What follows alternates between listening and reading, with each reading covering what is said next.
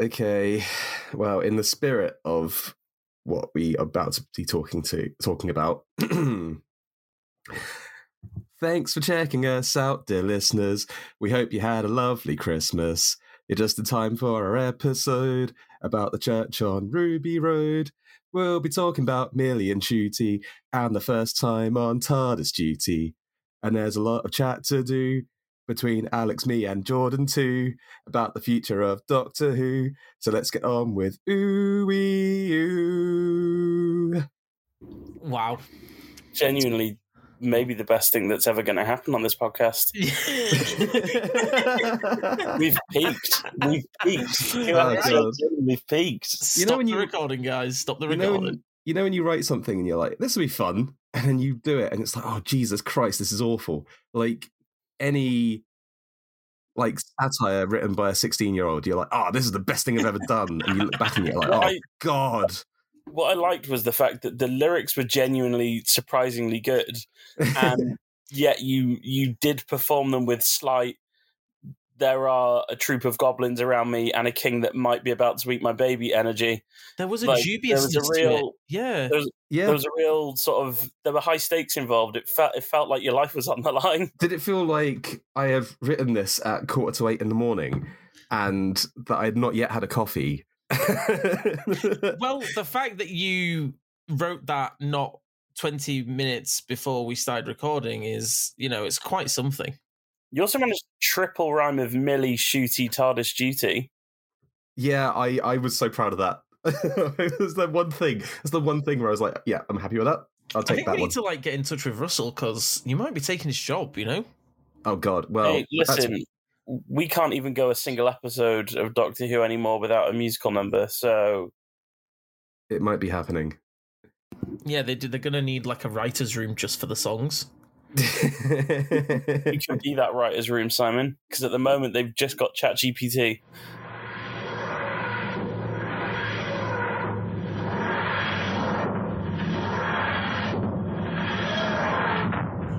Hello and welcome to OooWeeOoo, a Doctor Who podcast. I'm Alex. Joining me as always are Jordan Hello. and Simon. I am so sorry for that intro. No, don't be sorry. It was great. I loved it.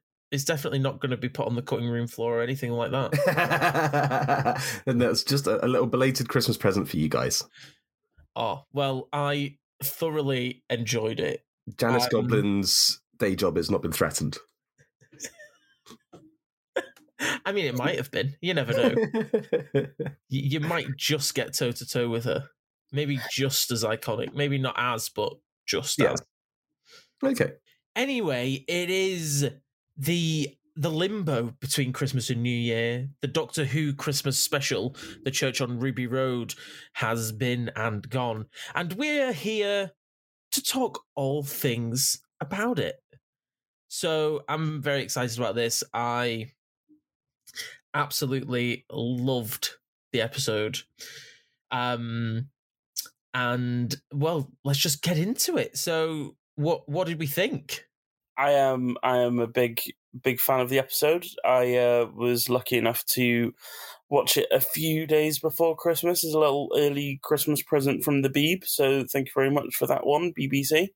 Um, I reviewed the episode for Empire magazine, gave it four stars, which I think should be a a fair indication of where I stand on the episode. But I mean, it's it's a it's a classic Russell T Davies intro slash Christmas episode, but with new Millie Ncuti energy running through it. So there wasn't really much not to enjoy. It was very energetic, very frenetic. Carries carries this new kind of what if Doctor Who was more leaning fantasy than sci-fi, but it's still sci-fi energy, and like Ncuti Gatwa and Millie Gibson just immediately great.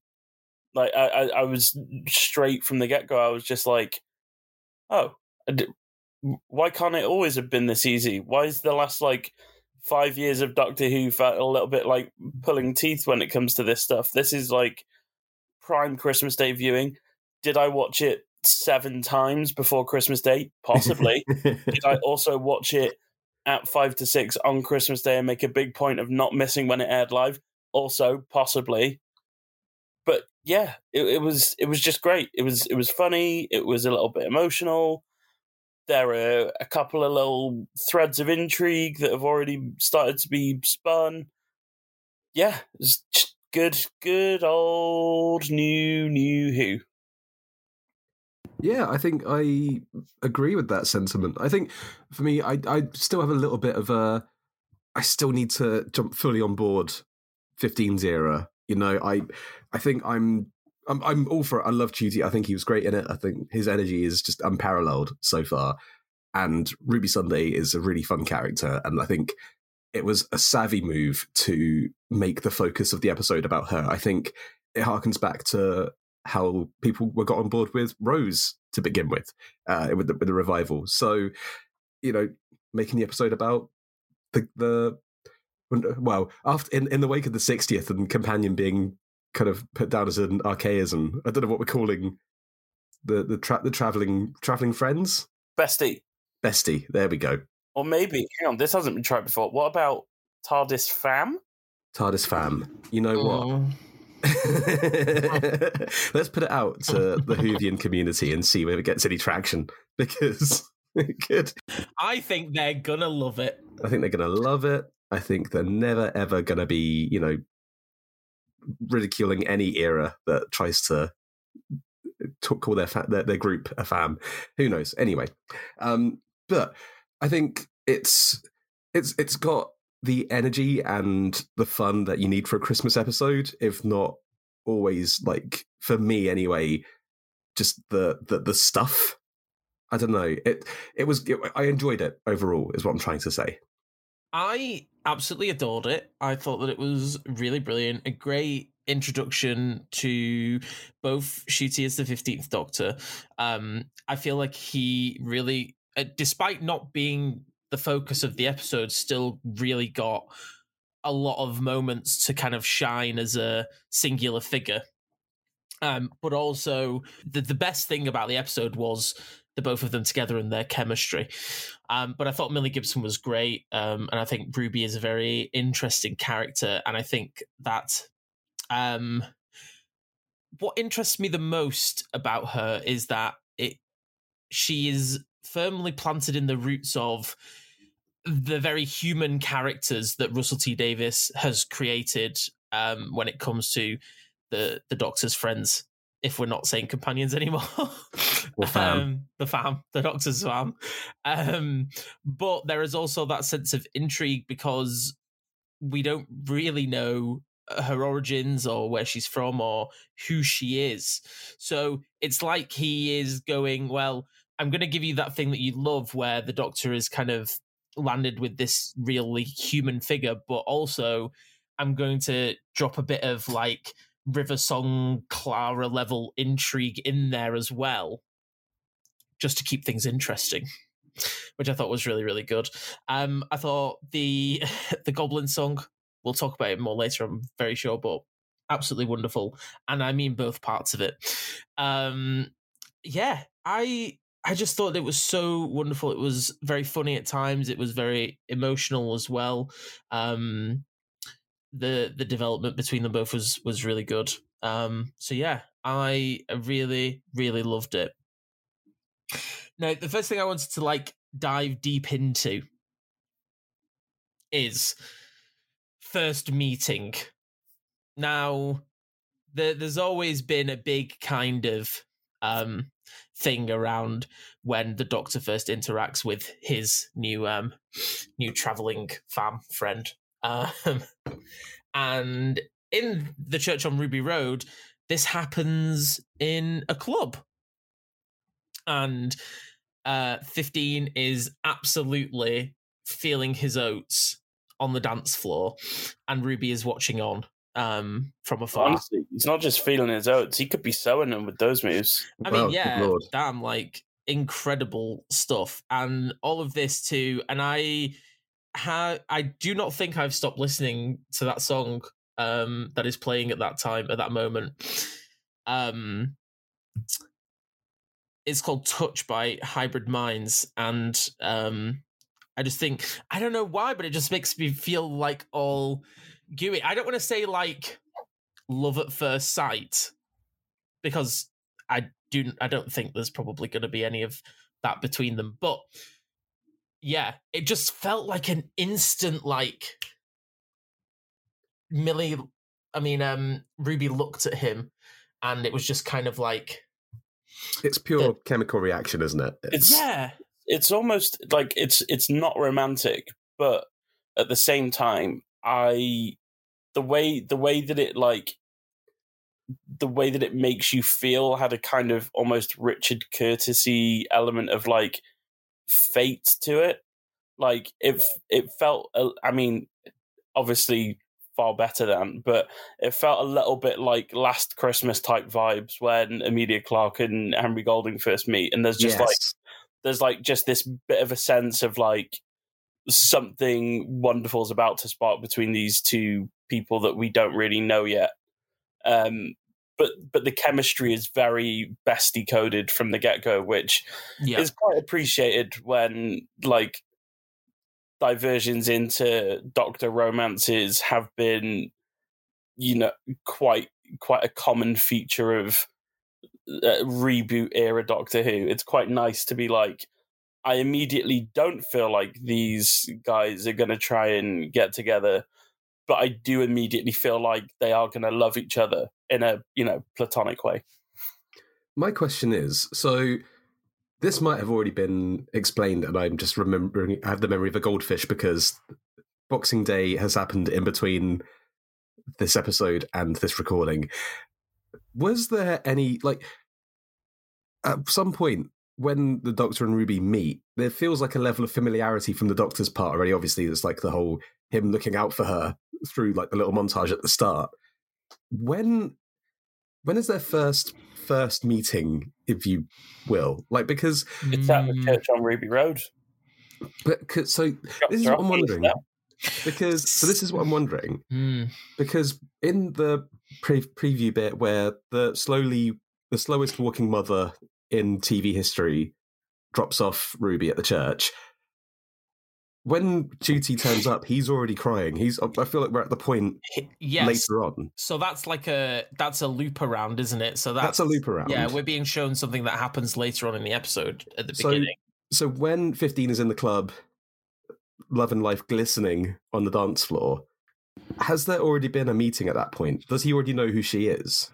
I yeah. So my read on it was that you see at the beginning, essentially the flash forward to oh, what's yeah. Oh, yeah. Yeah. going to come to pass by the end of it, and so the reason the Doctor has been at opportune moments intervening in Ruby Sunday's life or like watching over is because of that initial first meeting but then the moment in the club is the first time they actually like interface like they actually like communicate properly Right. i think but hey So you think that's doubt- the first time he's seen her, or do you think it's the first time they've seen like where as in? I think it's obviously the first time she sees him. I think it's definitely the first time for her seeing him. Yeah, yes but I'm not sure. I believe it's the first time he's seen her. I No. think. Well, I, I- mean, apart from the where he where he's watching her play in the band. Oh yeah, yeah. But I think maybe we're in for some Moffat inspired stuff, where the first meeting is going to be maybe last meeting, not quite River Song level, but you know what I mean. Yeah, and I mean in the commentary for the episode, like Russell T Davies is sort of vaguely gestured towards the idea of like the the whole thing about Ruby's parentage and the the Doctor and Ruby's like shared adoption background and stuff like Mm. will be it's a thing that's going to be a prominent thing throughout. So I feel like there's definitely some wiggle room there for it to be expanded into like whatever madness Russell T Davies decides to come up with. He'll cook, I'm sure. he will. oh yeah.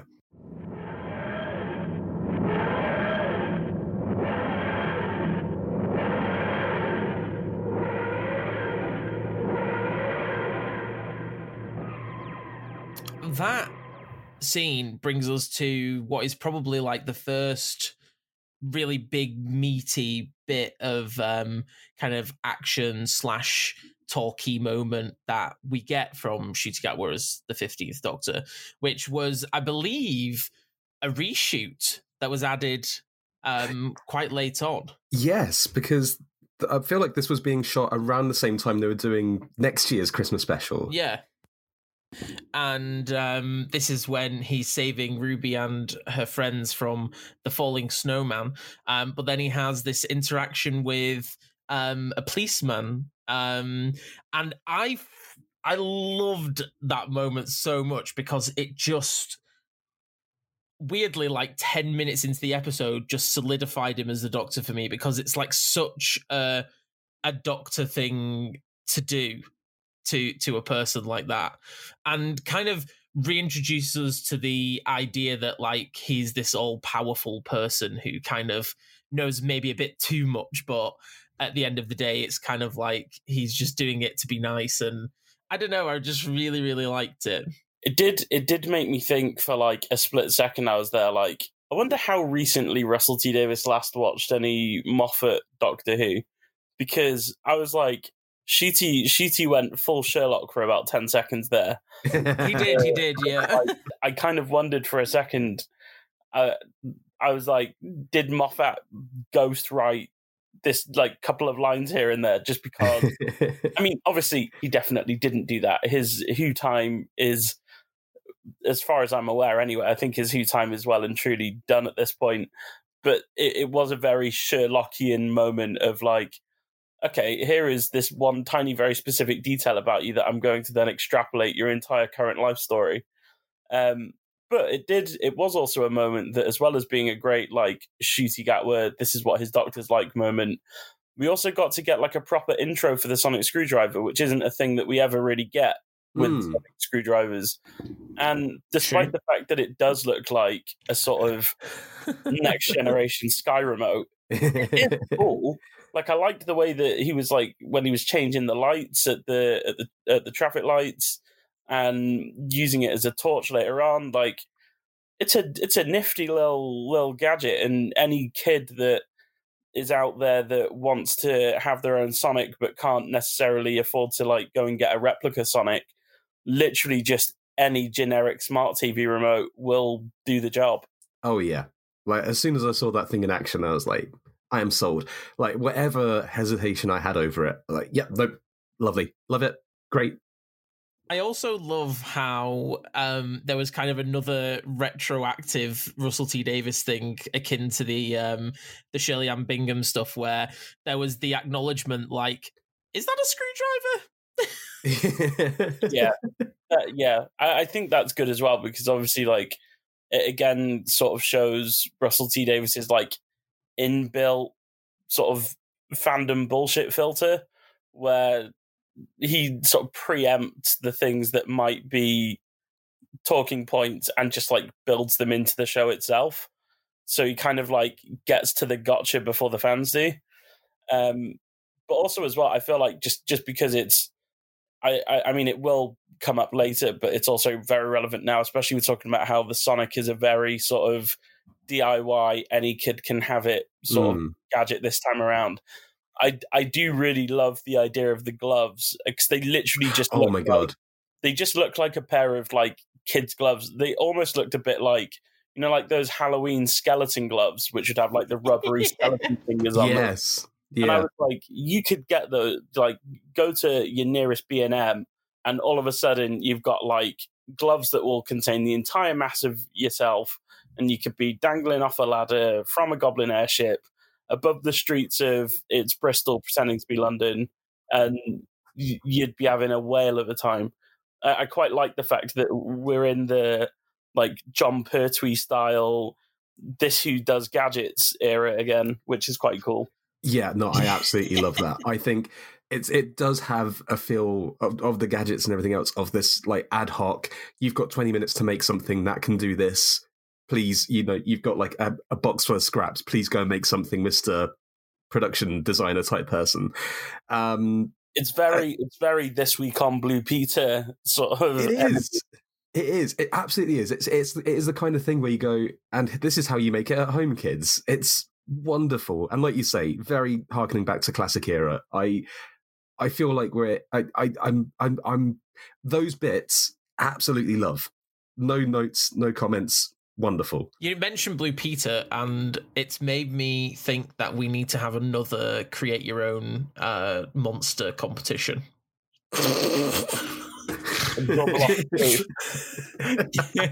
yes, uh, for another for an episode during the new era, I think they need to do it. I'm I'm all down for it because if it's anything to go off what we got last time, I mean, wow! Like, can we can we be entirely sure that uh, the Goblin King and the goblins were not designed by a raving lunatic 11 year old Doctor Who fan that had recently watched The Mandalorian and then had loads loads of E numbers and decided, oh, they're kind of goblin aren't they?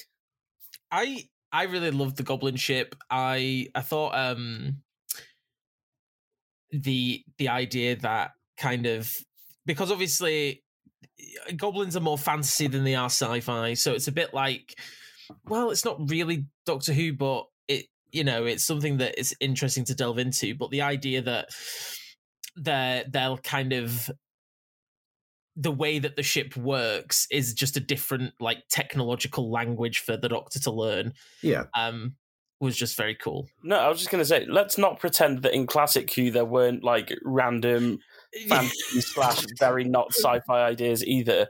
I mean, in the last of the and 60th anniversary specials, we obviously referenced like the gods of Ragnarok, but also like we've had evil Bertie Bassett's before in Doctor Who. Yeah. There is there is, there is a precedent for just yeah crazy ideas. i know yeah it's, it's definitely not out of place i don't think and I think he's still trying to do like a.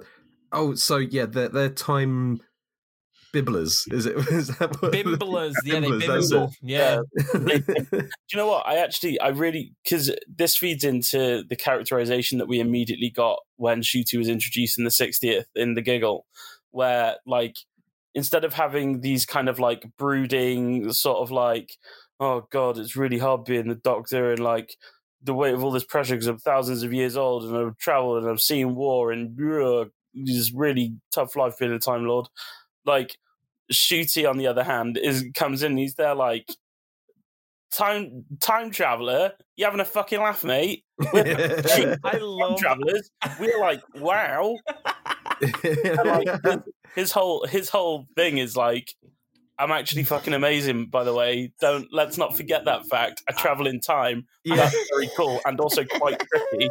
I've got my TARDIS license. Thank you very much. Just because you travel in time doesn't make you a time traveler. I like I like the confidence of that.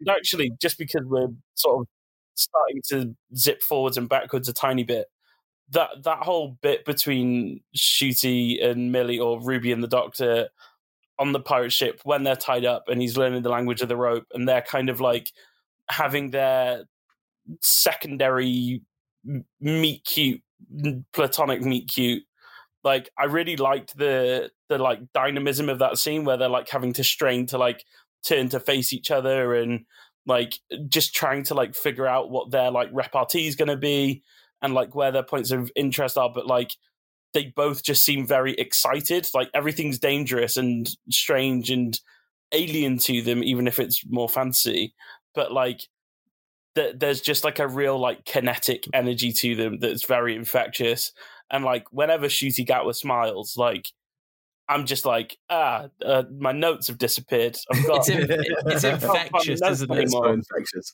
But yeah, it does feel like they are both like those characters because of the way they're played by Millie and Ncuti.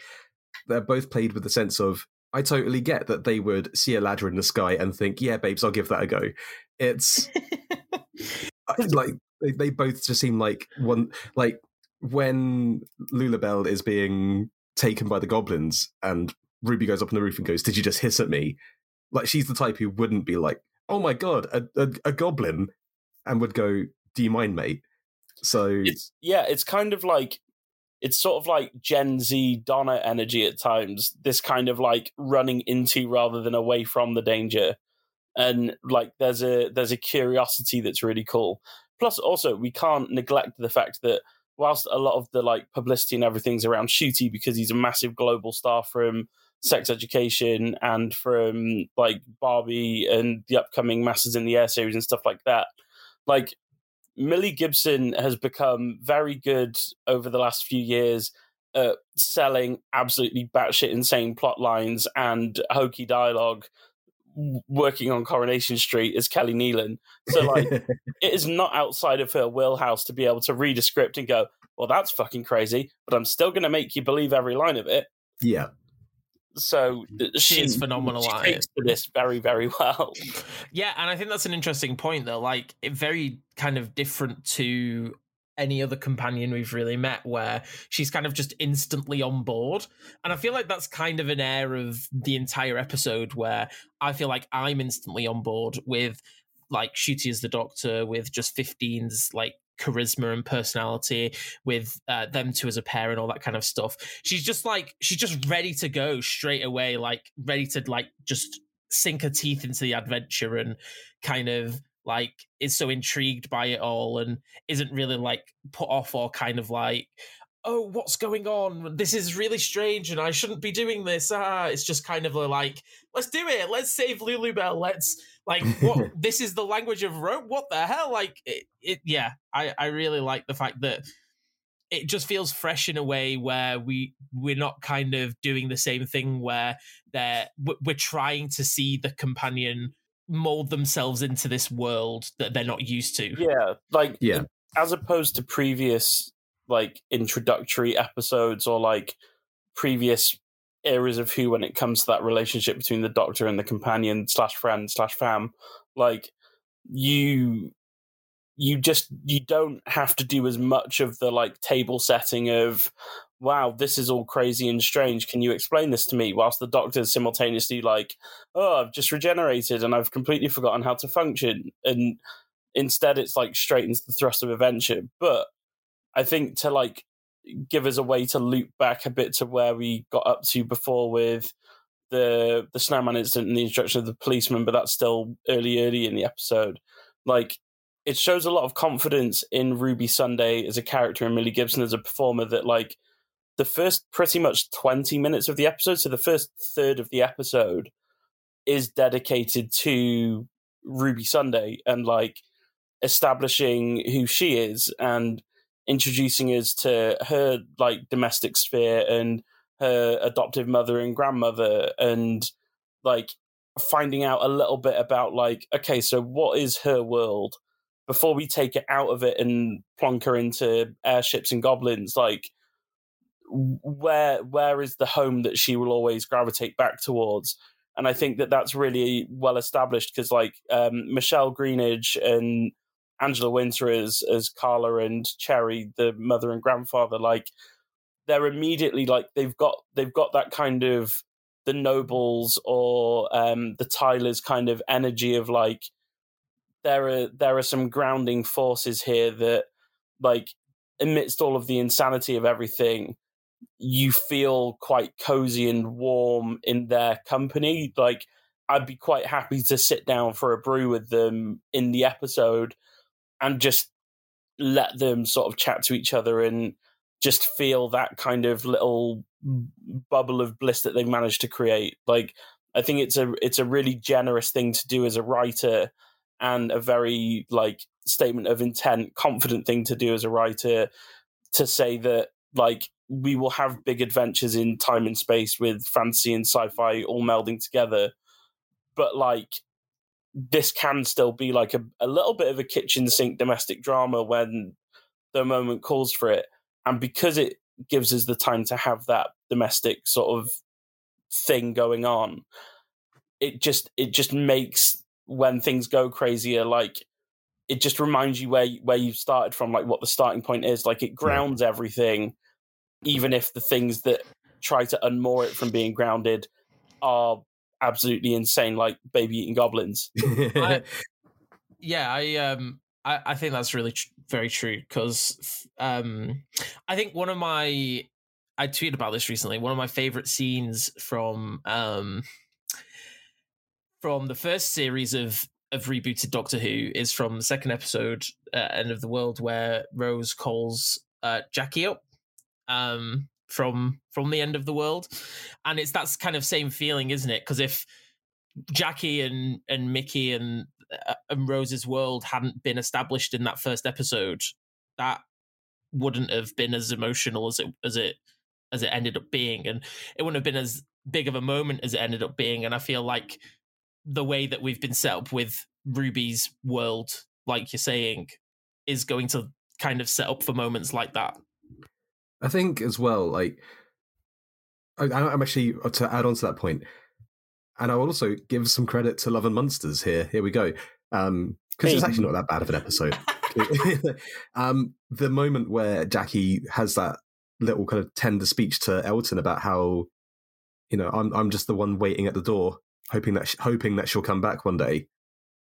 Like it's just devastating, and I, I love when Russell puts those moments in of going, we need to have, well, not we need to, but it's it's important to have context and perspective on what this does to people who don't get caught up in the wonderful whimsical time and space drama like it's it's so sobering hmm. and even more credit to love and monsters because the yeah. writer of that episode was also presumably the child that won the competition to create the Abzorbaloff. So, managed to write that really somber speech. It's wonderful. It's written written by a seven year old, I believe. Actually, no, isn't, oh, isn't Monsters the episode that's written by Richard Curtis? um, uh, Googling as we speak.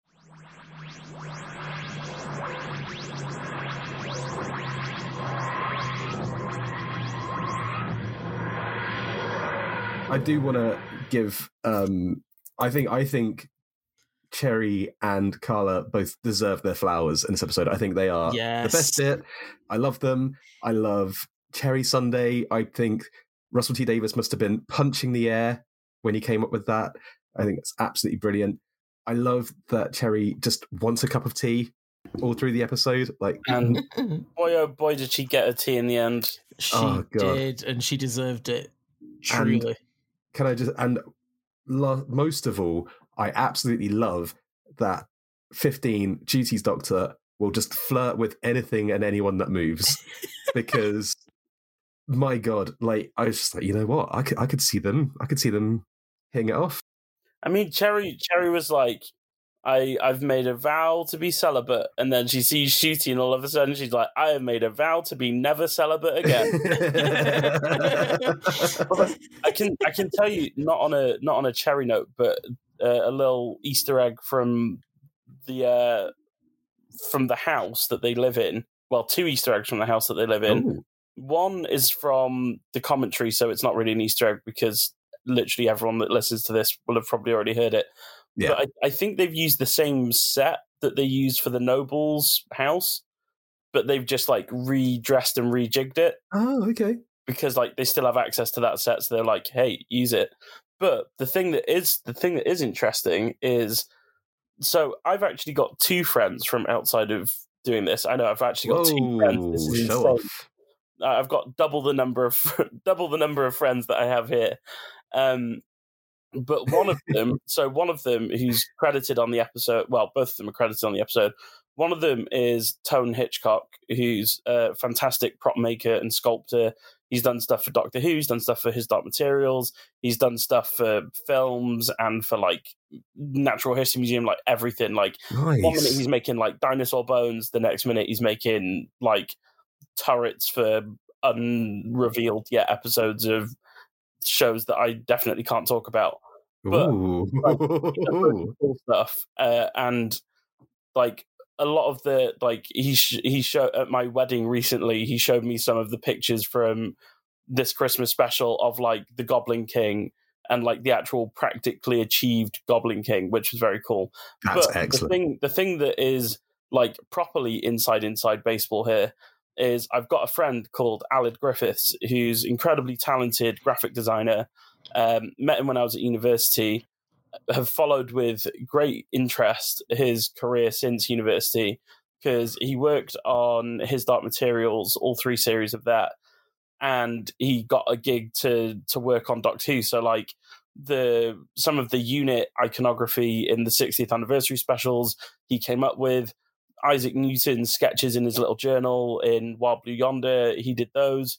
What? But in this episode, all of the adopted children, the 33 that are on the fridge, they're all members of the production department as kids. Oh. And amongst amongst all of those Ah. pictures is my pal Aled as a Oh, child lovely. with his sister at Christmas.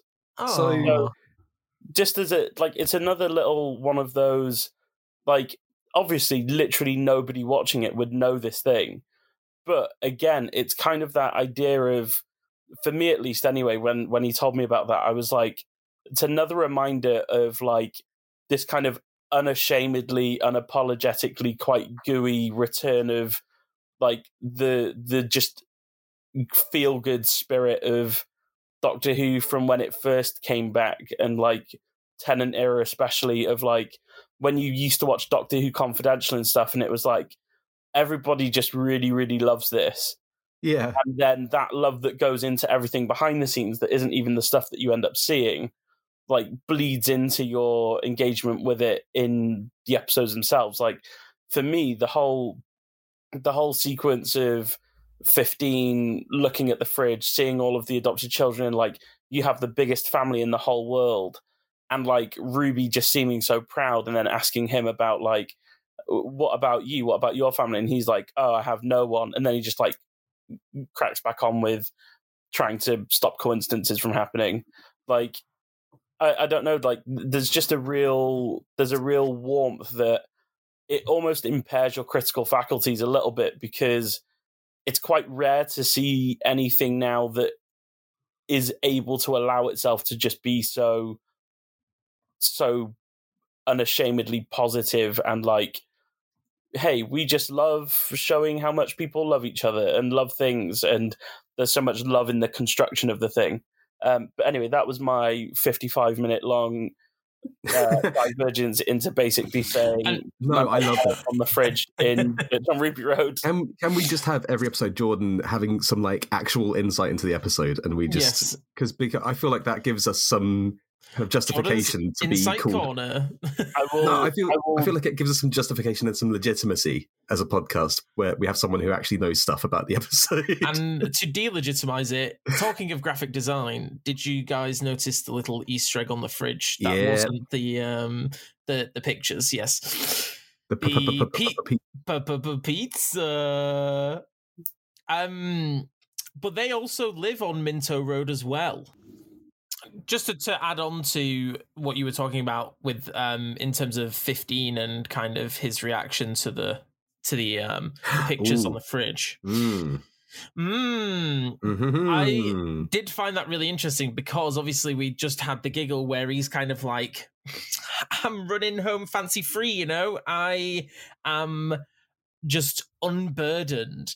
And there still is a sense that 15 is unburdened, but also that moment where you just kind of get the idea that that you know there are still things that are just just in the background just kind of festering just just It's- still there it's really, it's really good. uh, Like, it's really s- satisfying. Feels like a weird word to use for somebody's emotional trauma, but here we are.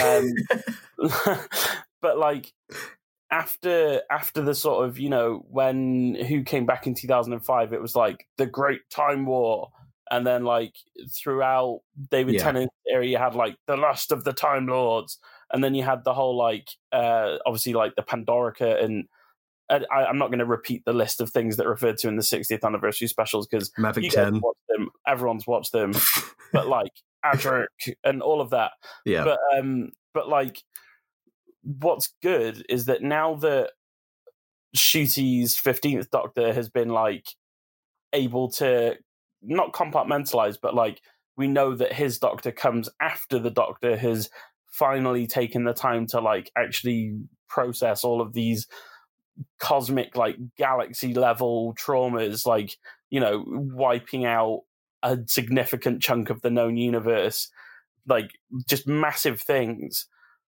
it's it's back to like a human level drama and like a human level emotional impetus behind it where instead of like massive galaxy spanning like crises like the doctor's central thing here and the thing that unites him and ruby over the course of the episode is they're both foundlings of a sort.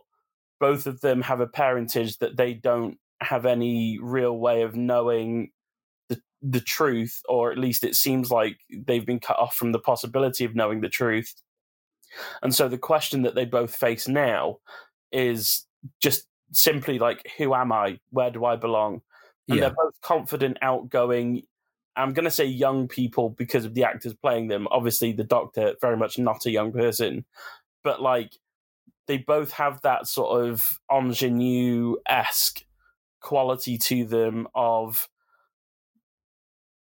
we just don't know who we are, but we're willing to try and find out. And I like the fact that if there is a defining characteristic of this new Doctor, apart from being incredibly fashionable and charismatic and surprisingly good at singing and also very good at dancing and also beautiful smile, um, the thing that that seems to immediately define Ncuti Gatwa's Doctor is that they are they don't repress emotionality. Like there isn't any like oh I have to be stoic because I'm the Doctor.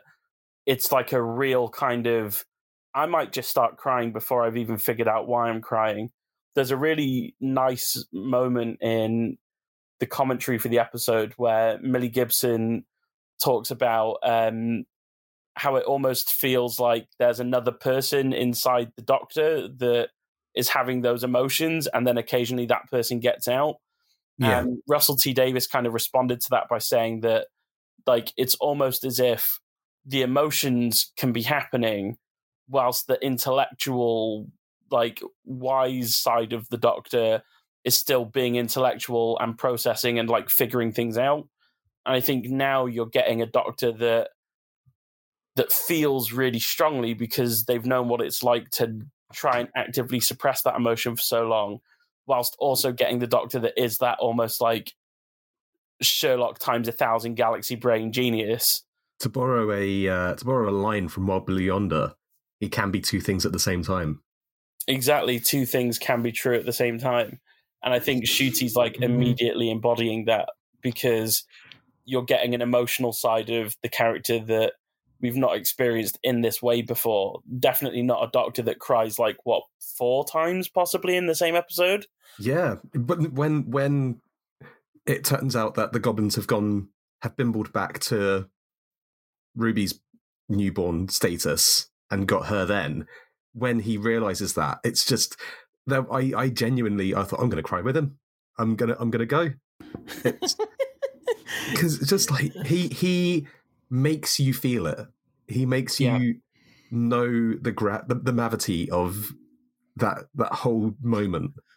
Yeah, and and I mean he's like that. That's probably like got to be part of the reason why he was cast as well. Because like we've seen that ability to like flip that switch between high energy and sort of gutting emotion in sex education as Eric. Like he he just has that like quite sort of almost preternatural ability to be this like young exuberant thing and also this like soulful quite wistful you know incredibly feeling person at the same time.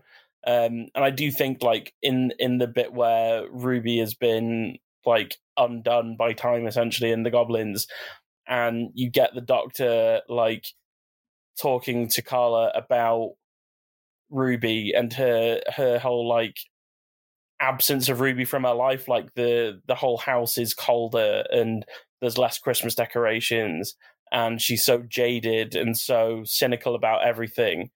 And yet there's this like moment of for the Doctor, he just can't imagine anything more heartbreaking than the idea of Ruby Sunday not existing and that particular like love and vibrancy not being in the world. And so Yeah. they both are just crying. Like Carla doesn't even know why she's crying. And the doctor's crying too, but doesn't seem to even consciously be acknowledging it. But they're both just like feeling all the feels. It's Yeah. just like it's a really nice and it's um, and I, I really don't mean to like bag on. It feels like a theme of this will be as like flippantly or casually bagging on the Chibnall era, but it is like symptomatic of the Chibnall era was that emotions were projected onto characters in terms of like I'm going to tell you all these things that are bad or traumatizing you in your life, and then it will be explained, and that will be why it's emotional. Whereas, like, there's a despite the fact that there's a lot of dialogue in this episode and like a lot of quick sort of kinetic stuff going on, there is also a lot of stuff that is just like its looks and its eyes glistening and it's like things suggested by the production design where you just feel the space filled with the emotion of the moment rather than Yeah. everything has to be dialogue, everything has to be a line. I don't know whether I feel like even kind of Jodie's era just lacked uh, an emotion, like uh, an emotion, lacked emotion, like it lacked, just lacked an An emotion. emotion. it, it just did feel kind of cold and it, like in just her characterization in general because she was like for most of her run she was just completely in denial about everything that was going on and everything that was happening that she there was never a chance narratively for her as the doctor to kind of let that the idea of emotion just flow in general. So i don't know whether the, the fact that we're seeing all of this happen now is just kind of it feels like it's it, it's about time I think. I mean, yeah, There's one thing Doctor Who is, it's about time. And it's certainly very true very true I did. I did like the um the effect of the the the, the, the house breaking when um Mm. when time was when time was messed with. who's going to fix that on christmas eve Well, I'm worried about Carla and Cherry and Lulubelle there because you know they walk away from that with fairly merry abandon. The Doctor and Ruby, and like I get yeah you know they just left them on christmas eve with a cracked roof like you know I get you at that point that house is no longer a home. It's it's No, fine because Ncuti will have left the phone number for this mysterious guy that's currently living it up in a French villa who has have a blue box. Um, That's you know what if we're gonna. get- he'll go get a, a lottery ticket. Um, you'll- from a dead relative. Um, I think if we're gonna have, because I know people have been like, "Oh, does this mean we're gonna get a Tennant spin-off?" I would love it if it is just fourteen going anywhere that fifteen has been and going. Yeah, don't worry about this. I've got I've got some things in in the in the back. I'll, I'll take care of it. Do you remember like early phase MCU when they used to do the like Marvel one shots? Yes, yeah, yeah. like I would be very like I would be to- I don't think I could be cynical even about little 5 to 10 minute long Tennant minisodes where it it is exactly that just Tennant just turning up at the scene of something that Ncuti's doctor's done and being like what? What? And then just like calling up a contractor for them or like just solving things in a very banal and human way yeah. yeah. not even like technologically wise just getting like a toolkit out and just diying it I, Yeah, yeah, I quite like- like the idea of like him like going to pull out what you imagine will be the sonic screwdriver from his pocket. it's just an actual Phillips screwdriver. or like a little pencil to put behind his ear when he's like, hmm, "Yep, oh, gonna have to sort that out." But of course, he will wear the ill-fitting waistcoat and the Converse. Of course, yeah, yeah. and He'll then never they leave can the have a house. visual gag where he pulls a ladder out of the TARDIS. Ah, there we go. Perfect. Perfect. Just yeah, Yeah, make it it make really like a series of like silent era comedies. Just him. Just, just like Laurel and Hardy, but with the Doctor and Donna. yeah, exactly. Perfect. See, we we're wasted on this podcast. Two episodes in, we're wasted on it already. Yeah, I feel like at this point we should go backwards in time, having gone forwards in time, and then much further mm. forwards in time. I think Yes. we'd gotten. I think we'd gotten about as far as I, I'm going to say when Ruby's maybe when Ruby's on the roof and they're about to head up in the Goblin airship, and then we kind of skipped into the beginning of the Goblin airship bit when they're talking, and he's like, "Time Lords are like, wow." But I don't think we actually discussed the, the big, goblins. the big goblins, the, the we goblins of it all, didn't. We did not The goblins discuss it because the main frankly, we- moment. we need to talk about the gloves. We need to talk about the language of rope, and we do need to talk about add some salt, eat the baby. That's yeah. Better well. I I just um hope that the running Houdini gag um continues. Um that that's my personal thoughts on on We're that. just going to have like more elaborate ways to escape something. I feel like the back of my subconscious could hear some gammon squeaking when there was mention of a long hot summer with Harry Oh, Houdini. it, yeah, but what I hadn't realized is that isn't the first time it's been mentioned. And also, do we think you know if in that long hot summer,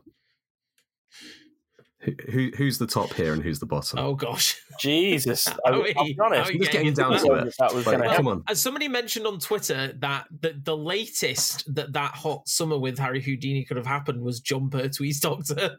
oh, and he's he's a top. that makes that makes total sense though because and I, I alluded to it before anyway but a there's no immediately obvious like oh Ncuti Gatwa is doing his version of insert x doctor but if there and this might just be me having to link everything to the fact that i'm currently watching Jon Pertwee's era for the first time please don't kill me anybody I- yeah. most of classic who but there are blind spots and Jon Pertwee was one of them i'm a very stupid man Jon Pertwee's great but his like the whole the sort of like drippy fashion sense the all action almost james bondian sort of like i'll get Yeah. into a scrap i'll run across a rooftop i'll do crazy outlandish things physically as well as mentally and like the the gadgetry and everything like Ncuti's bringing third doctor back yeah.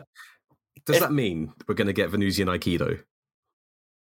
i do you know what i actually don't think it doesn't mean that i think I hope and pray. If we're going to bring anything back from the classic era, i think so maybe also bessie also Bessie. I was there just gonna say, if we're bringing anything back from that era of Doctor Who, it's got to be Bessie.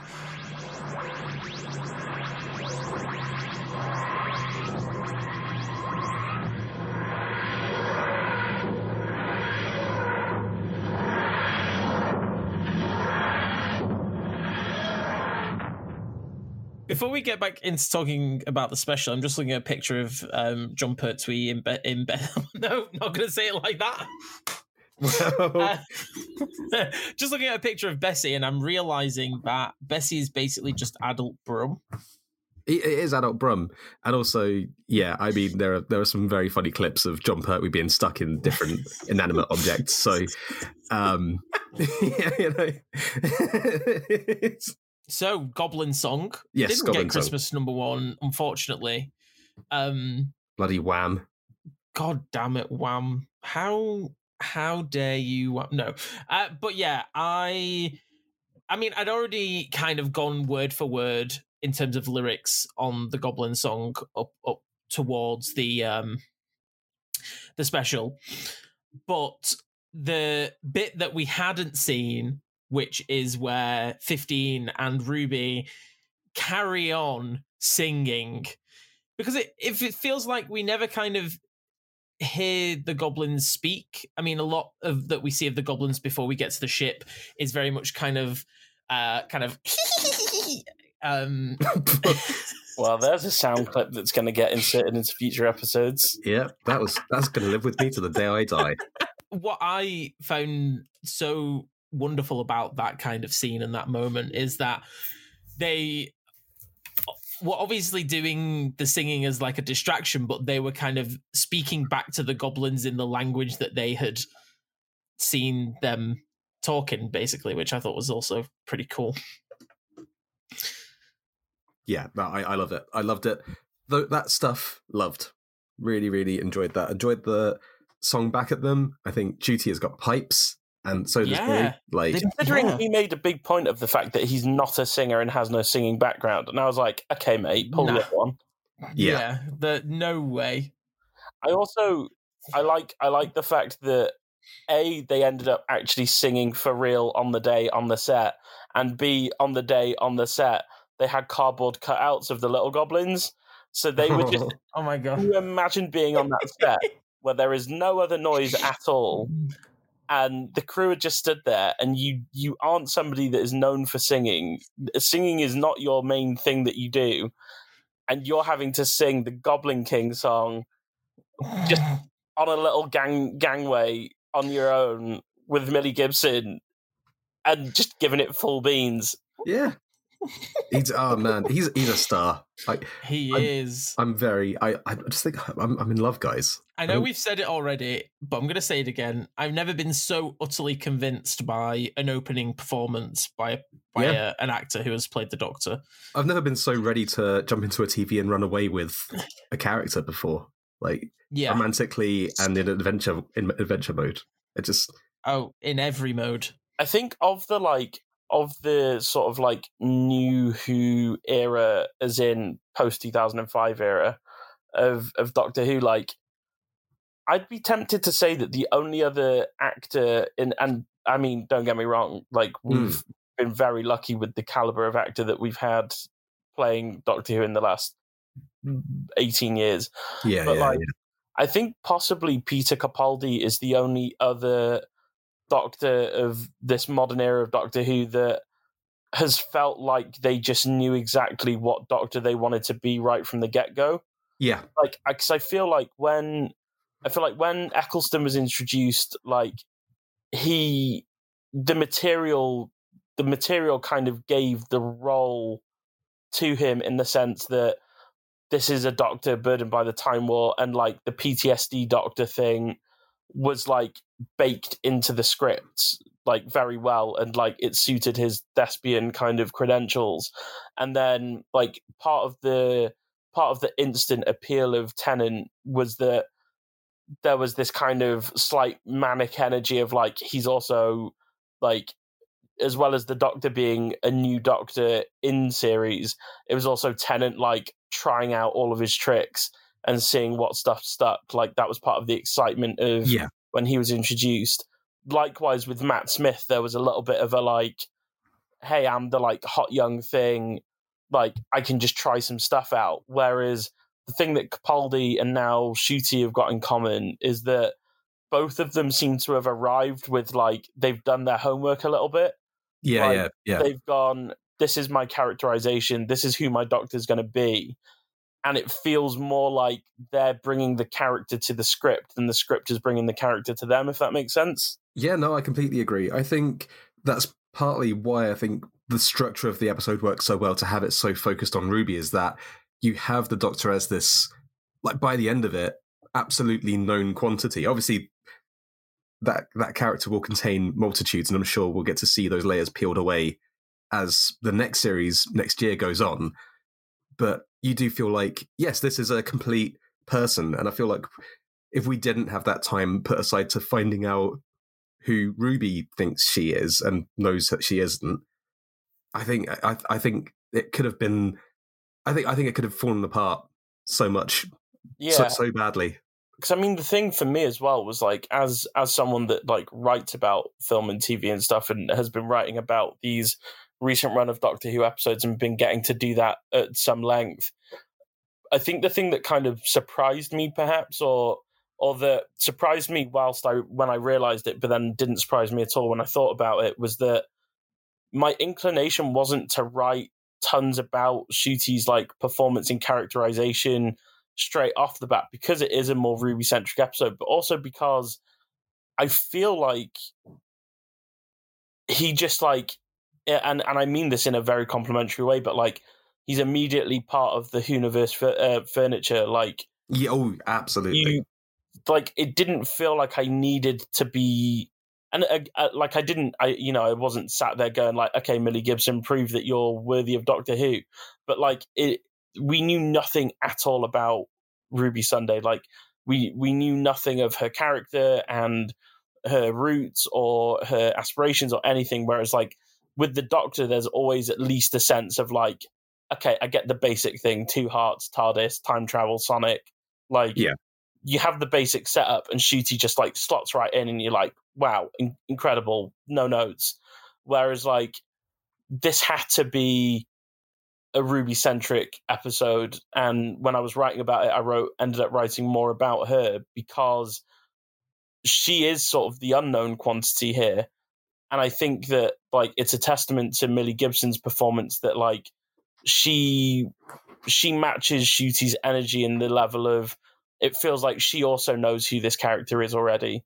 Even if like if it, uh, and you know we've been mostly sort of very very positive on the episode as a whole, um, but like if I had like a minor criticism at all, there is a there is a tiny bit minus the sort of immediate romantic element. Like there is a tiny bit of a Rose 2.0 about the way that Ruby's introduced and just that kind of like here's the sort of like teenage companion, like starry eyed, quite feisty, sort of working class background, like very sort of like elbow grease kind of parents.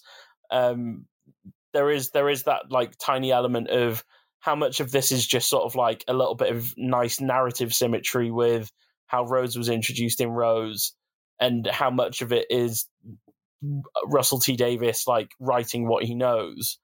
But the testament to Millie Gibson is that a the the found family thing is a really interesting and unique new dynamic for Doctor Who and a companion, but also like Gibson's performance just like it pulls you in. Like th- there are depths there that you know we'll explore later, and she fully sells you on the fact that she knows what those depths are. Yeah. Yeah, it's interesting that you mentioned the symmetry between her and Rose because I think there is an air that she the reason that she ran away from the apartment and ran to the TARDIS is because she knows that he can probably help her find out about her parentage. In, yes. In like the recesses of her mind, maybe she does just fancy an adventure, but at the end of the day, there's that kind of and Rose and Rose was very similar, obviously, up until the the Father's Day episode of of Doctor Who, the the first series. Sorry, um, you know, there was that kind of sense that maybe that was all she wanted really from kind of traveling in the TARDIS. And we kind of get that idea with Ruby as well, where maybe she is going because she kind of has a bit of an ulterior motive. Yeah, definitely. Definitely. But not like a, a bad way per se. Just, you know, if you know that there's a time traveler and there is this unknown like quantity in your life, you're gonna kind of think, well, maybe that's a way that I it can become not an unknown. That does happen. and that's an interesting uh, thing to uh, explore. It oh, does yeah. harken back a bit to um, Rose and her dad, and having a, having a time traveler who can kind of take her back to see him in a but roundabout way. That, yeah, it there is I do still think that it is just symmetry though. I don't think it's going to be beat for beat. Yeah. No, no. I thought it was an interesting thing that uh, when the doctor had the opportunity to kind of confront yes! the mother. Oh my gosh, I love that moment. Yeah. He chose not to. He chose mm. to walk away. He, he was like I don't and, know if that was a And if we're going to continue that kind of symmetry that very much kind of is in line with how 9 was in Father's Day at the beginning of the episode, at least. Kind of like, we can't do this. Like, th- this is a f- kind of, yeah, it's wrong to do this, so we shouldn't do it. This will be, I, be where, like, episode eight of season one of Ncuti Gatwa Who, you find out that they go back and the mother reveals herself to be it's Rose Tyler. It's Billie Piper. um, the stars are going out. years old, which means she was born in 2005. And what big thing happened oh, God. 2005? Doctor Who came back. How old was Rose Tyler? Old enough to have a baby. Oh, Maybe oh, the reason Wait, you no, no, a big no. old crazy adventure with the doctor was because she just had an unwanted child and was running away from the burden of responsibility. I just I'm still reeling I, from 2005. I don't think I could hate anything more, Jordan. I, I, I genuinely believe that would be terrible. Listen, Alex, there's one thing we know is that every single universe, be it cinematic or televisual, everything has to connect. And if it doesn't connect and it isn't ah, filled with Easter eggs, I ain't interested. Uh, but you're right, Simon. You're, you're right, Simon. The fact that that scene where the Doctor um, saves Ruby at the church on Ruby Road happens a week before the tenth Doctor sees Rose on New Year's Eve is just sickening. Yeah, makes me angry. It makes me angry and old and scared. I don't care for it. I was seven years old when Ruby Sunday was born, and Simon was 30. Uh, and the rest, darling. But thank you.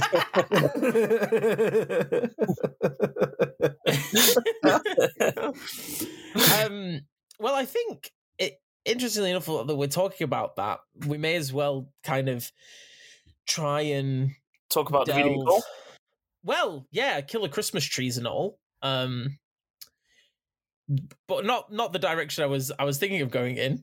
No, but I've if you, just, I've just had in my brain for the last like maybe ten or fifteen minutes. The back of my brain just keeps going. Merry Christmas, Davina McCall. I kind of I kind of wanted him, her to stay dead. I wanted her to be dead in the Doctor Who universe. I thought that would have been interesting. No, Alex, this is no place to bring your personal grudges. Okay, Yeah. we know that you hate Davina I love I love Davina McCall. It's fine. But also, this isn't this isn't Davina McCall's first rodeo, is it? No, I was going to say, I'm curious. Um, um, for anyone curious about any other TV shows where Davina McCall meets a grisly end, um, ah, yes. I heartily recommend Dead Set from Mm. 2008. well, my thought Also, is that she- if She was Oh. on stage. Uh, was it? Is it? Hang on, wait. Forgive me for the brain fart that I'm about to produce. oh, are you talking about But- Bad Wolf? yeah, yeah. we're talking about the TV studio. Yeah, they're on Big Brother. Oh, yeah. You get the your live, your live. Please do not swear. yeah. But I was thinking that that if Davina had stayed dead, that would have been an interesting plat, uh, like um, what's the word? An interesting through line to her being an AI voice on Platform Five. Well, so here's the thing, and again, it's Russell T Davies being Russell T Davies, but in again in the commentary for the Church on Ruby Road, he says that Davina McCall does get another mention later in the first series of Ncuti Amazing. Who. So, because just just as a little like roundup of, have you guys watched the video commentary for this episode? Not, Not yet, yet. but I do So- intend to. So it was recorded on the set for um for the uh for the Sunday household. So like they record it in the lounge from the Sundays' house, which I thought was very cute. And it's um the producer of the episode whose name has escaped me, but I think it's Chris. And if his name's not Chris, he's Chris from here on out. Uh, and it's Russell T Davies and it's Millie Gibson. But there were a few little tiny because Russell T Davies just can't help himself. There were a few little tiny moments where he was like, um, that's oh, episode eight of the next series. You can't wait for that. Oh, episode four's gonna be a doozy. The most shocking thing you've ever seen in your life is episode five. Gotta watch that one. But um, he mentioned that Davina McCall gets another mention.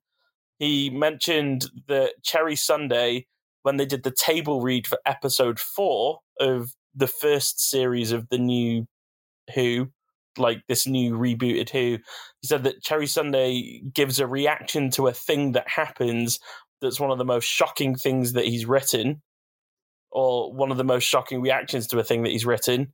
Um, which means that he obviously didn't engage with what happened when he wrote Love and Monsters. Um, but little, little jokey joke. Um, he also mentioned that Mrs. Flood, who I'm sure we will talk about when we start talking about where things are going to go next, Hmm. mentioned that Mrs. Flood may appear once or twice or maybe a few more times down the road. Um, and he also mentioned that I think he said episode eight of the next run The So the finale. finale. a big thing to do with the like foster family aspect of things and like there will be further exploration of stuff he was like there's a very emotional big ending to that particular episode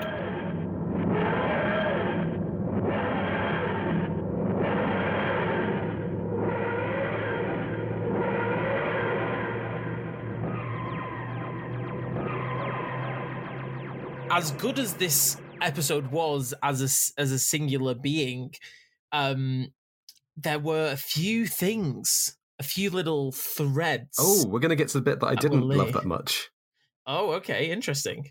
which is just the the the, the connectivity of it all. Oh, It's okay.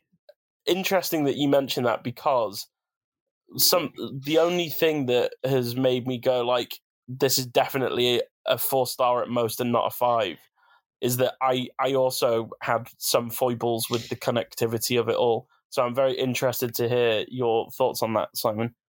Well, I think for me, I I'm not saying that a Christmas special has to be a separate entity in and of itself doing the Doctor Who thing, but You are not saying that either. I'm not not saying that. I think for me, what has what has been so kind of unique about the Doctor Who Christmas thing is that they've proven multiple times to be jumping on points for new audiences, either because you've got some big cameo in there, or you're doing a big silly idea, and it just happens to fall right in time for Christmas. Whether it's because it's Christmas themed, or because you're doing a literal Christmas story Or with because Christmas Kylie Minogue's Carol got a new album coming out. or because Kylie Minogue's got a new album out, or because um, Richard from Keeping Up Appearances has done a very chippy interview with Doctor Who magazine, um, which if you've not read, I implore you to check out. It's Hang fantastic. wait, is this the interview where he had literally no idea what was going on? Yeah, yeah, yeah. And he was like, "Well, I'm not sure how you're going to get much out of uh, Mr. Copper." it's, it's great. Oh God, that interview. It's My wonderful. God. my big issue, and I was all the way through. I was like, "Oh, this is fun," and then Mrs. Flood comes along, and it just felt like Can you hear that? That's the sound of plots being forced in.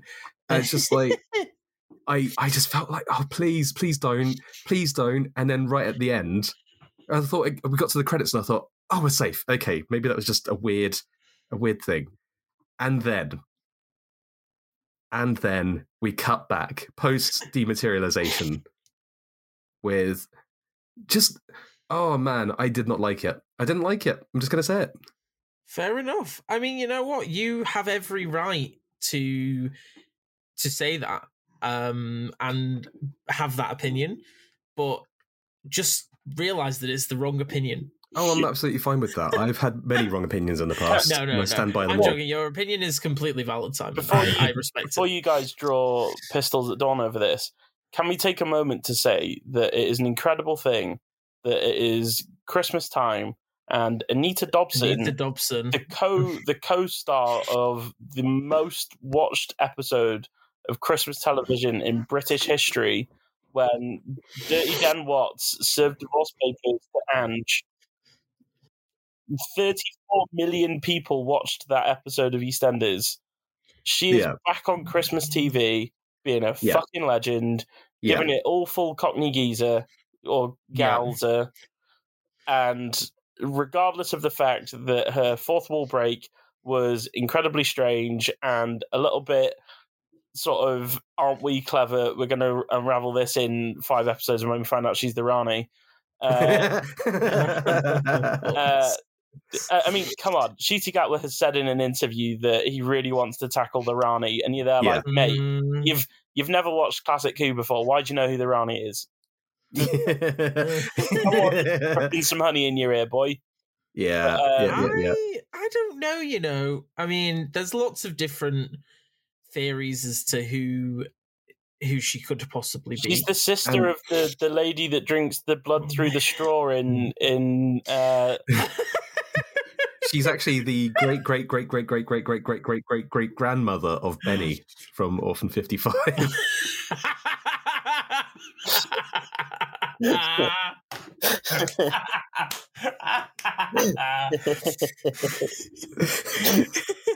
Plasmavore, Jordan. Plasmavore. Plasmavore. Hey, I didn't even have to Google that. That just came back to me. I'm very proud of that. Well done, Um, Alex. Thank you, thank you. Um, no, I I think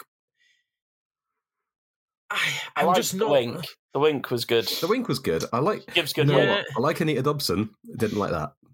You know, no, in the in the Doctor Who Unleashed for this episode, you see, you know, like how, and it's not as big a, a moment, obviously. You know how with David Tennant, uh, the end of time, they recorded like four different versions of his "I Don't Want to Go." Oh yeah. Mm.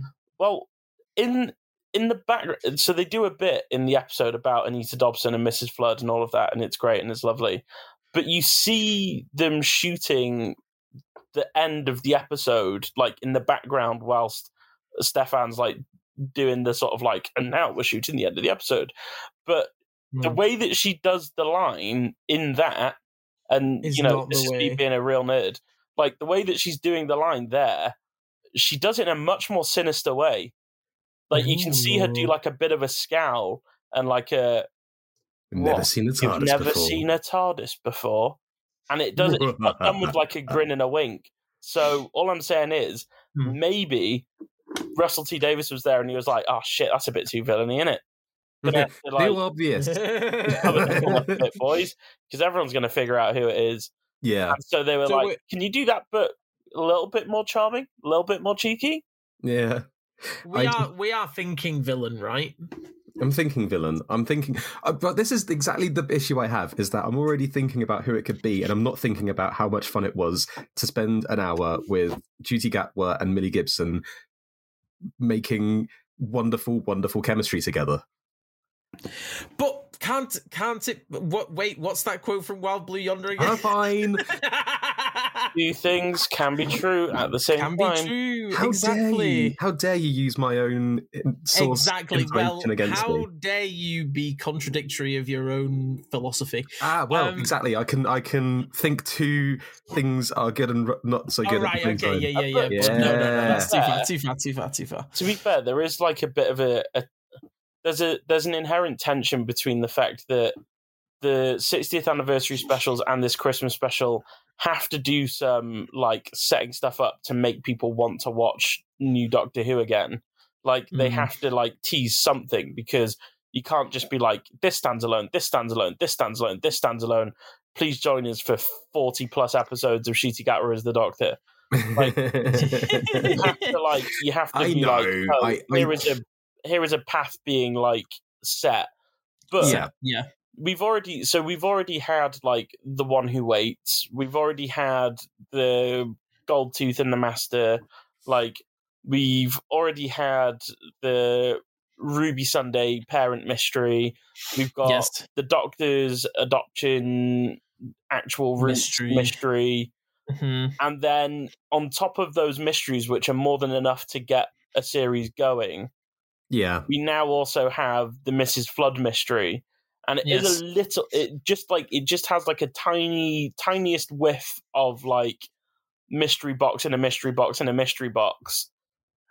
And well, I don't want to push you over the edge, Jordan, but please don't put me in another mystery box. there is another. There is one more thing. go on. Where's Nerys? And there, yes. Oh There yes, yes. Okay, this I can get behind. Funny yeah, how he changes. If we find you out perfectly- Mrs. Flood is actually There is after the accident. it's Mrs. Flood. Oh Nerys my is god, into the time vortex. she's old Nerys. She's old Nerys. I would jump for joy. I already, I already Hmm. ran around the house when Nerys was mentioned in in the Star Beast. Here we go. Are you ready? Go on, do Okay. it. Hit us. Do you guys remember Mrs. Merridew from Wild Blue Yonder? Yes. She was at the scene of the the crime when it comes to the changing of the word gravity to mavity. Well, Susan Twist, who played Mrs. Merridew in that episode, Is that her real name? Susan That's Twist is her real name. name. Susan You- Twist. yes, 'Cause well, this is the thing. I can't help but think when the press release came out that Susan Twist was in the cast for Wild Blue Yonder, I was like, that's some good stunt casting. Oh, Well- and here's here's uh here's Barry McGuffin and Barry Here's- MacGuffin. here's here's Lilith last minute plot twist that you didn't see coming. Is Jerry inciting incident. Well, I don't know if you noticed, but she was also in the church on Ruby Road. Go on.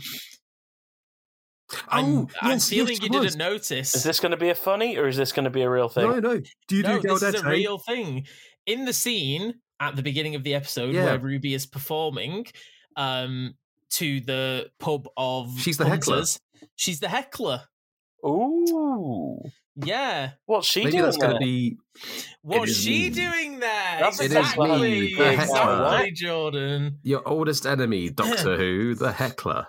So, if we are talking about this and going into talking about the amazing, like 90 seconds of uh, preview that we got for uh, the first season, season one, season 14, season whatever you want to call it, um, people are speculating that we also see her in that trailer. Oh, God. Okay. So there is a shot, um, I think from the perspective of the TARDIS. So, uh, like, point of view from in the TARDIS, and there's a woman stood in a field. And Interesting. People are speculating that that is also her. Now, if we want to go even deeper into this rabbit hole, Russell T Davies was on Blue Peter recently because they did a 60th anniversary competition, and the winner of the competition was in his Bad Wolf uh, Studios office, and on the wall of his office, he had a little um, a mocked up magazine cover, which looks like a, another version of Susan Twist. But the character is called. Would you like to hear the name of the character? Go on. Mm. Susan Triad. Okay. Oh, right. So we're getting into. So, um, and this, and on this magazine cover, the word icon is is uh plastered in front of her. Right. So she's so she's also the Rani. So I'm- we've got I'm looking at this Mrs. now. Todd is the Rani. We've got a multi Rani story. okay, who else could be? Um, Um, Cherry, but Cherry yeah. Sunday is also. so anyway, this is yeah. So I'm Hey, hey, intrigued. hey, hey, wait, wait, wait. We're not done. We're not done. How have you not found this? I have done, again, lots of impressive Oh. investigative journalism here. Ooh. Okay, sure, Oh. sure, sure. The other day, it was revealed what was on the TARDIS's jukebox. Yes, yes, of And- course. Among the track list, Mm. okay, is, Was it- Twist She at the the, End by John Smith and the Common Men. The fictional Ah. band that Susan listens to in the pilot episode. Wow. Oh, is, is- that Susan? Is Mrs. Twist Susan? Is Susan. Susan. It's Susan Susan. Oh, I God. think I- that that is a good shout. is it going to be that the triad is going to be Susan, uh, Ian, and Barbara? They're just like we couldn't I'll let go. honest. I've excited myself. And so, so yeah. So uh, obviously, I don't want to add another mystery box to your already pile of mystery boxes, but I am very intrigued. But knowing, well, th- this is the thing. You kind of think, knowing Russell T Davies, you know that it's not just an accident, but also it would be funny if it was just a complete coincidence and not nothing to do with anything Oh. that's going to happen. Alex, don't invoke coincidence. Anyway, the Anyway. trailer trailer for the new episode, yes. The new the episode. new episodes, the series, Yes. the thing where they do The more than one episode. The musical, the series. Well, I funny you say that, Jordan, because I am so so excited to have a full series of Doctor Who and not just special episodes. Yes. I'm so oh excited Oh to my have a new series of Doctor Who and actually be there going, I'm really looking forward to it rather than I'm in an abusive relationship with this show and I have watching it. because one day it might do me right again. So I think it will have been close to four years since a proper series of Doctor Who, right? Well, when was if you Flux? ask some people, it might have been. a few years. okay, oh yeah, well. no! it's If we're those, it's those Facebook friends, isn't it? The uh, the ones Oh, who. yeah. but yes, so we we got to look at um what we have got to look forward to, and my gosh, does it look wonderful, juicy. Juicy. So, um, my main takeaway from the trailer, um, which is very on brand for me, is uh, not that. No, Jonathan Groff, of course. Of course, Jonathan Groff. You He's cad. gonna Take away from everything. Really. You cad. no, yeah, I am so intrigued um to see his cat what his character is, who his character is, what we've got going on with Jonathan Groff. Oh, Um, I've just again on wild speculating, which I, I told myself I wouldn't do. Oh We've already- gosh. We've already heard about the Duchess in anticipation of that episode. Oh Is yes, that going to be in- Susan Twist as well? No, the Duchess is uh, Indira Varma. Oh, is that is that been is that been revealed? I'm pretty certain, yeah. Okay, so maybe she's the Rani. Oh, for God's sake! Look, we've Oh, opened no, the silly is box. Susan Twist going to be the Daenerys of New Who for you? it's, it's just the best name. It's Susan Twist. I feel like It just, Because- I just, I feel like he found the actress and got her to change her name by deed poll. can we have for the for for the 2024 series? Can we have a recurring feature called Let's Twist Again, where we just oh, that's such about- a good idea. Yeah. talk about where she pops up? Uh, this is interesting because if we do name all of our segments after popular songs, then it will be like our own little jukebox. It's like we. It'll almost be like we planned it. It's Yeah. almost as if, it's almost as if, had we have given ourselves any time to think of a structure, we might have, we might have had a central theme, and it would all be the jukebox. it's almost Well, like we're, we're it's almost like we're Ruby Sunday on the Goblin ship, coming up with lyrics on the fly after being pushed by the Doctor to to sing and distract some goblins. We'll do it retroactively. It's fine. We're going to wax on our own podcast. Given that we we named the podcast after the theme song, yeah, true. like- God damn. Um, Just a bunch of idiots making this podcast. That's all it is. hey, it Bunch just goes to show that it doesn't take a genius to weave together some narrative arcs and at least follow through with them. Uh, which is more than can be said for some people who have written exclusively for Doctor Who in the last five years. Well, I would ask you, Jordan, what your favorite bit of the trailer was, but I assume from comments previously in this episode of the podcast that it is the Beatles stuff. Susan Twist and Shout.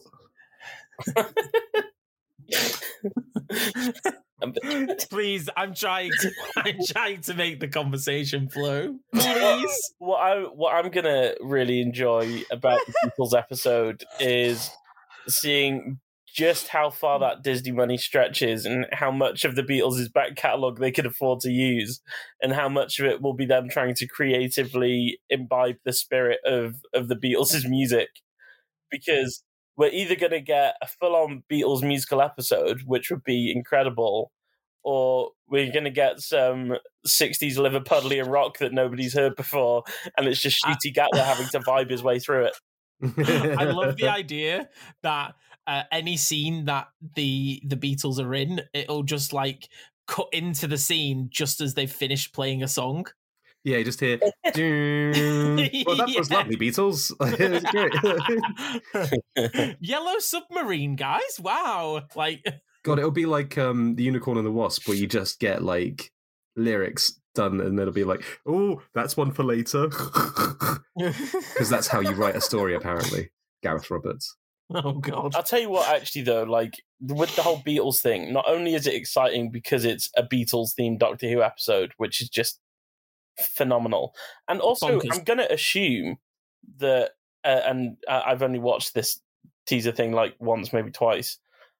Is the are the promo shots that we've seen of Ncuti in the pinstripe with the popped collar and Ruby on the is it a Vespa with the with the helmet? Is that is that going to be their fits for the for the Beatles episode? I think so. yes, I, I think. believe so. I think in the trailer there's a shot of the Doctor in that suit running through Abbey Road. But what I but what I what I'm really liking is that we've had obviously Isaac Newton and Mavity in Wobbly Yonder. We know that we're getting the Beatles early doors in this first season. Like, I am looking forward to like goofy historical Doctor crossover episodes, a la early Russell T Davies again, like Tooth and Claw style shenanigans. Like, I, I'm quite, I'm quite looking forward to just seeing what like random actual historical things Russell T Davies is going to dabble with and meddle with over the next however many glorious years of of I second coming we get. Well, it's interesting hope- you say that because Okay. not to sorry Simon, don't but not to not to carry on peddling into the whole like mystery box thing, but uh, the idea that like lots of different historic like historical things like historical moments that they may come across where something will be changed. So maybe they'll do the Beatles episode and then like one of their famous songs will be a different title or the chorus will sound a bit I was gonna make exactly this joke. I was going to Oh, say, wait. I really hope that at one point the doctor goes to Paul McCartney. Oh, it's cold. Have you got your vest today? And he goes, vest today. Hmm. so but but this is interesting because Just you wait for the Wicked musical episode in season two. Define Mavity. dying man. Um, so the the interesting thing is is that and this I I can't remember who I saw said this, but on Twitter somebody was like, "Don't be lulled into a false sense of oh this Mavity thing is just Russell T Davies making a little joke. It's definitely going to be No, something." it's a joke. Well, that's what you think. Or I, I did see something, and I'm not gonna. I don't know who it was, so I can't credit it. I did have a. Oh, actually, that'd be quite cool if a character dropped gravity in it all, and you'd be like, "Oh, that's someone who knows how to fiddle around with time as well." I like the idea that the reason Susan Twist is like loitered is that she actually is the one that came up with the idea of gravity. And so she has a century spanning vendetta against the Doctor. It's like, um, oh, oh god, this is see, this is exactly why they should teach these things properly in history. So I was going to say it's, it's like that person who doesn't get the credit alongside Watson and Crick for DNA. Um, Or or like uh is it Mhm, Charles Babbage that didn't get properly credited for the theory of evolution? oh, maybe Rosalind Franklin. There we go. Listen, that was the name of the. le- oh, mm. we're we're a we're a sci-fi podcast run by a couple of morons, and a couple is not the correct number for three. a couple of morons. Which just We are further ingrains the fact that we're morons. We're not a math podcast. We're not a history podcast. We exclusively deal in nonsense. I mean, at least we haven't spent 20 minutes talking about an A road on in London. hey, look, that is that is never going to see the light of day. A-Road cut. There is the A road the cut. Look, okay, we were figuring things out. We were putting we were putting together an idea of what it was going to look like. Let's not do inside, inside, inside baseball because Jesus Christ, we could be here for another two hours. I can't wait until we get an actual baseball themed episode Hmm. of Doctor Who. And all of these random times I can't help saying baseball. I'll finally be able to tell, like, there's some real inside baseball stuff going on here. That'll be a Oh, historical God. episode for you. It's the Babe Ruth episode. oh yeah, where they, they Oh, don't learn, just learn about coincidences, but deja vu all over again. Just wait until the Um. day we manage to coerce Russell T Davies into coming on this podcast. And he decides, Hmm. I'm going to give these guys a listen because I think they deserve a shot. And then within about 45 seconds, he'll be like, I'm busy that day. And I'm busy every day for the rest of time. I'm sorry, guys.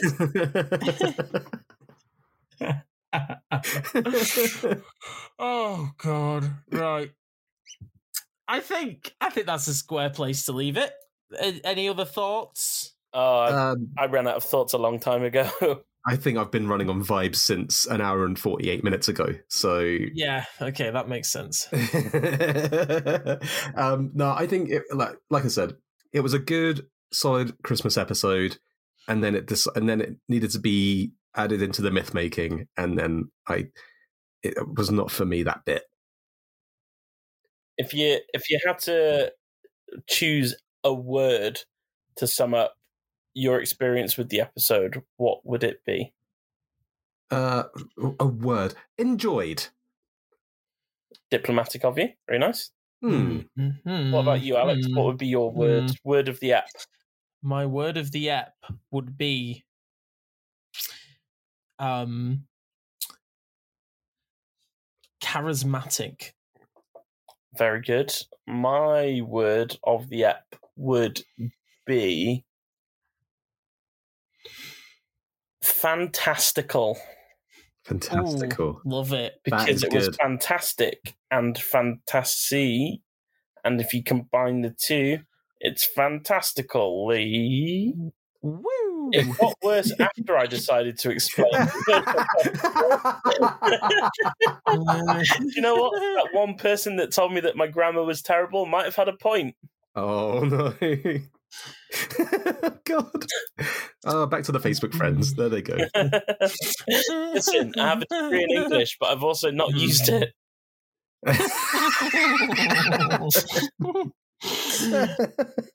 um, last question yeah.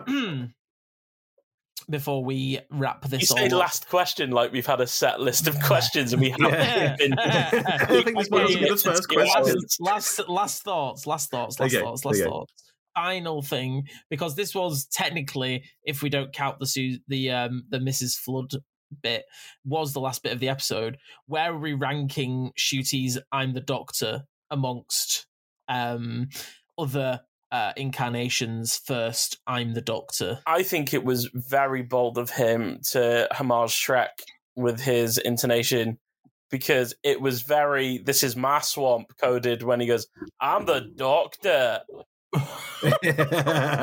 I'm saying instant, instant, very good. I'm the Doctor vibes. I it mean, was his, full his Caledonian goodness. his first I'm the Doctor in the giggle was a very good I'm the Doctor. This one, this one was just like with his with his little knitted vest, zip vest thing going on. Oh yeah. I thought I, it was it was very good. I mean, do I have an official ranking of all of the I'm the Doctors that have ever I'm the Doctored? Not currently, Yes. but I will by next episode. Yeah, I Uh, feel like I'm going to agonize over this. I'm gonna I'm gonna say it's uh it's a 15 out of 10. Hey. I I oh yeah what are we ranking the episode i'm giving it 11 goblins out of 11 oh, are we doing rankings? Are we doing rankings? That is a big question. that's a good question Yes, we, we have throw never, that in really there. broached it Okay. I feel I feel like a score like could be interesting. could be interesting yeah I was gonna I was gonna give it a good B a B plus. A B plus. Oh, so we're ranking it on different Hey, we can all we can all do our own Wait, things. wait, I've got it. Masterstroke. I've just had the best the best idea of my life. We're capturing it live. If it's a bad episode, it's an ooh. If it's a good episode, it's a wee. And if it's a great episode, an all timer, it's a full ooh. Ah, okay. Oh my god, I'm a genius. I'm wasted on my, my day job. I'm giving it an ooh wee ooh. I'm giving it an ooey. I'm giving it an ooh. Yeah, I'll just leave it at ooh actually. Ooh yeah. That's that's exactly my thoughts when it got to the end. That mirror, that mirror yeah. everything was soaring until the very, very last moment, and you just went, yeah, not so much that bit. Yeah. I think we can safely agree that all three of us are continuing on this good vibe train of Doctor Who is very much back and it's exciting again and it's fun again. And like, we're all just basking in the glow of holy shit, that show that they literally, when they filmed Jodie Whittaker's ending, they thought might be dead in the water. Is actually now probably about to embark on a bountiful new era, and that is It that is feels- good. Magical. It feels not just like I would say for a show that is now over 60 years old, not just 60. It feels so fresh, it feels so sprightly, and it feels so exciting. Yes. Oh, I cannot wait. Well, it is five months to wait until um the new episodes, but you will be hearing from us within that five months. I'm very sure of it. We'll be doing bits here and there, I'm sure. But um, we will be back with you at some point, talking all things Doctor Who here on Ooh You, a Doctor Who podcast. I have been Alex. Jordan has been Jordan. I have been Jordan, and he has been Alex, and Simon has been Simon. What's the matter? Never heard a Doctor Who podcast before? Wink.